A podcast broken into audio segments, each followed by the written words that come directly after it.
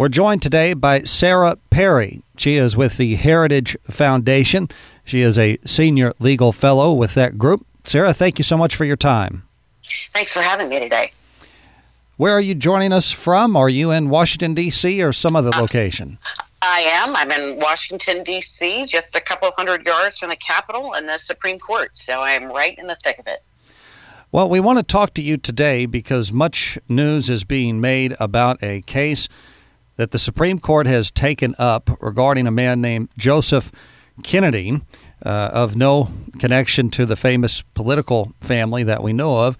He is a football coach from, I believe, Washington State, who lost his job because he was uh, praying, I believe, on the 50 yard line. And uh, this case has a very interesting potential to have some broader ramifications. And I, I think it's an interesting case, too, because, of course, we have a newly, fairly newly conservative Supreme Court majority. So, uh, with all of that scene uh, being set, uh, where do you think uh, this case stands, and do you have any inclination on how the court may rule? Well, I will say um, there are some interesting things that came up oral arguments this morning, and um, Coach Kennedy has raised two distinct questions that the justices are going to have to grapple with because this is a First Amendment case, but it is multiple applications of the First Amendment and different clauses within the First Amendment. So, two questions. First is when a public school employee says a brief, quiet prayer by kneeling on the football field visible to students, but not forcing them to pray with him or saying anything audibly? Is it government speech that lacks First Amendment protection? And the other question is assuming it's private and a private religious expression protected by the First Amendment, does the Constitution's Establishment Clause essentially trump it? And required the public school to prevent it anyway. And this is what the prior court had determined. The Ninth Circuit Court of Appeals, and this is the second time that this case has been up. First was on an interlocutory appeal to determine whether or not there were uh, continued grounds for allowing him to coach while the case was underway. And that was a petition for cert that was denied by the Supreme Court, but for the justices. And these are justices who were very active during oral arguments today Alito, Thomas, Gorsuch, and Kavanaugh all had concerns with the Ninth Circuit's understanding of the free speech rights of public school teachers. And they said, listen, we might want to review this again in the future. Well, the future was in January of this year when they granted a petition for review. And they were grappling with those two questions today. Is this protected First Amendment speech? And if it's not speech, is it protected First Amendment religious expression? And if it is religious expression, does the Constitution's Establishment Clause require the public school to censor it? What ultimately the counsel for Coach Kennedy argued, and that was uh, U.S. former U.S. Solicitor General Paul Clement, was basically relying heavily on the fact that the lower court and the school district basically conceded listen, his religious expression was the only reason we fired him. We fired him because we were worried about the appearance of endorsement of religion. That was mentioned eight times in the previous letters that were exchanged in the pre litigation phase. And the response by opposing counsel from the Americans United for Separation of Church and State was basically listen, it's speech, and he's really worried about making an appearance, providing himself a basis for becoming the center of attention. It was disruptive to the game, the period after the game. He was still performing his official duties. So the justices went back and forth, ultimately determining whether it was protected speech or protected religious exercise. And possibly both. So I will say that um, Alito, Justice Alito, seems to be sort of signaling where he's coming down on this. That very clearly, if you cut out even the free speech element and you go just to the free exercise of religion element, that this teacher's in a protected capacity, even though he happens to be on a public school football field. And listen, these individuals, public school students, public school teachers, they don't shed their constitutional rights at the schoolhouse gates. This is a principle on which the court has relied for decades. Kavanaugh, as well, kind of put forth a couple of hypotheticals to opposing counsel and said, listen, what if this was an individual who quietly crossed himself before kickoff on the sidelines?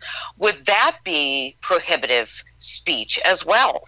And opposing counsel said, listen, we would just have to come up with a policy for that. Not a lot of clarity in the answers, and a lot of sighing by uh, Attorney Katskee in this case for Americans United for Separation of Church and State. Somebody who seems to be at times almost exasperated with the justice's line of questioning. They haven't applied something called the Lemon Test, and that's a case from Lemon v. Kurtzman. It dates back to um, a number of years ago, 1971, and it set out a couple of prongs to determine whether or not there's an establishment of religion. But the court hasn't relied on Lemon for 30 years. And Justice Gorsuch mentioned that and repeatedly saying we aren't inclined to rely on the lemon test in this case. We're just relying not on the government's establishment or appearance of establishment of religion, but rather the free exercise of the individual coach. So I will say, after listening to oral arguments today, I am cautiously optimistic. This is a court under Chief Justice Roberts that seems to be very protective of its First Amendment jurisprudence, whether that's the free exercise of religion jurisprudence or the free speech of government employees. And I'm hopeful based on what I was hearing from the four justices who initially had great concerns with the Ninth Circuit's ruling that perhaps they might be able to lead the charge in what I find to be a very common sense outcome in this case, and that's to reinstate the coach. He's been waiting six years to get his job back, and this was someone who was just quietly offering an expression of his devotion and really to me seems like a very clear cut and obvious outcome. So we're hopeful that that's what the Supreme Court will do in this case. I wonder is there any relation in this case to the flag burning case where the majority of the court, I think it was a 5 4 decision, basically said that free speech protections, you know, society or a group of people being offended alone is not justification for suppressing free speech, and so therefore certainly wouldn't be justification for firing someone. I think that's Texas versus Johnson. There is some analogous reference to that case, but you know, the most most of what the Supreme Court discussed today, sort of the bulk of the cases that came up on a repeated basis were the lemon test, of course, which the justices don't seem inclined to utilize in analysis of this case going forward because they haven't for so long. Garcetti versus Ceballos, which is a case dating to 2006, that has to go to the free speech rights of individual teachers. And some of their previous uh, statements on the free speech right of educators in a case called Pickering versus Board of Education. And that's the 1968 case in which the court wrote a public school teacher and a public school student do not relinquish their right to free speech at the schoolhouse gate. Now, does the school have an interest and a right to regulate some official duties and functions? Yes, and here's why. Because the theory is the school, the government agency, has a right to regulate on those particular job duties that it's paying the teachers for, that it's paying its employees for. So if if they were within the concept, within that context of their official duties, then of course a school could utilize its own restrictions to say you're on school hours, we're going to restrict you from doing X, Y, and Z. But the argument here is also that as a quiet personal expression of religious faith. That's not only not establishment of religion, it's not the kind of speech within an individual's described duties as a state actor that can be regulated by the government. So while there was some offense that was taken by the community and there was reference by opposing counsel to the fact that this created, quote, a zoo on the field, end quote, because one of the prayers had been offered during the homecoming game, it really to me presents a very obvious outcome. We can throw away the free speech claim and go strictly to the free exercise claim and recognizing that this was a private expression of religious faith. It is permissible, even in the same way that a teacher who might be reading her Bible when students come into class would be permissible. And that's specifically an example that Justice Sonia Sotomayor relied on. She did not see it as permissible. And the conservative justices said as long as she is not reading aloud or forcing others to participate with with her, she is fully within her right under the free exercise to maintain her religious convictions. That is very closely analogous to this situation here.